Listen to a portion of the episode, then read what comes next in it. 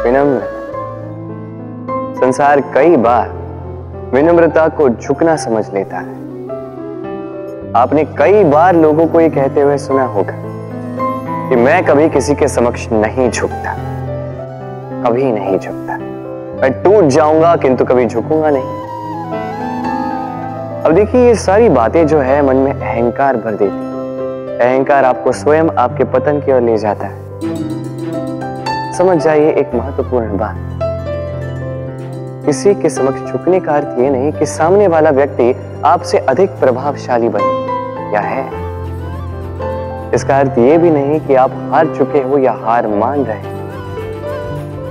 समझ जाइए, अधिकतर झुककर वही मिलता है जो आपसे ऊँचे कद पर होता है। उसे उसी प्रकार मिलना पड़ता है। किसी के समक्ष झुकने से, विनम्र रहने से आपका कद छोटा नहीं होता। किंतु हाँ सामने वाले व्यक्ति के मन में आपके लिए आदर और प्रेम अवश्य बढ़ता है। आपका अस्तित्व विशाल अवश्य होता है। तो चयन आपका है।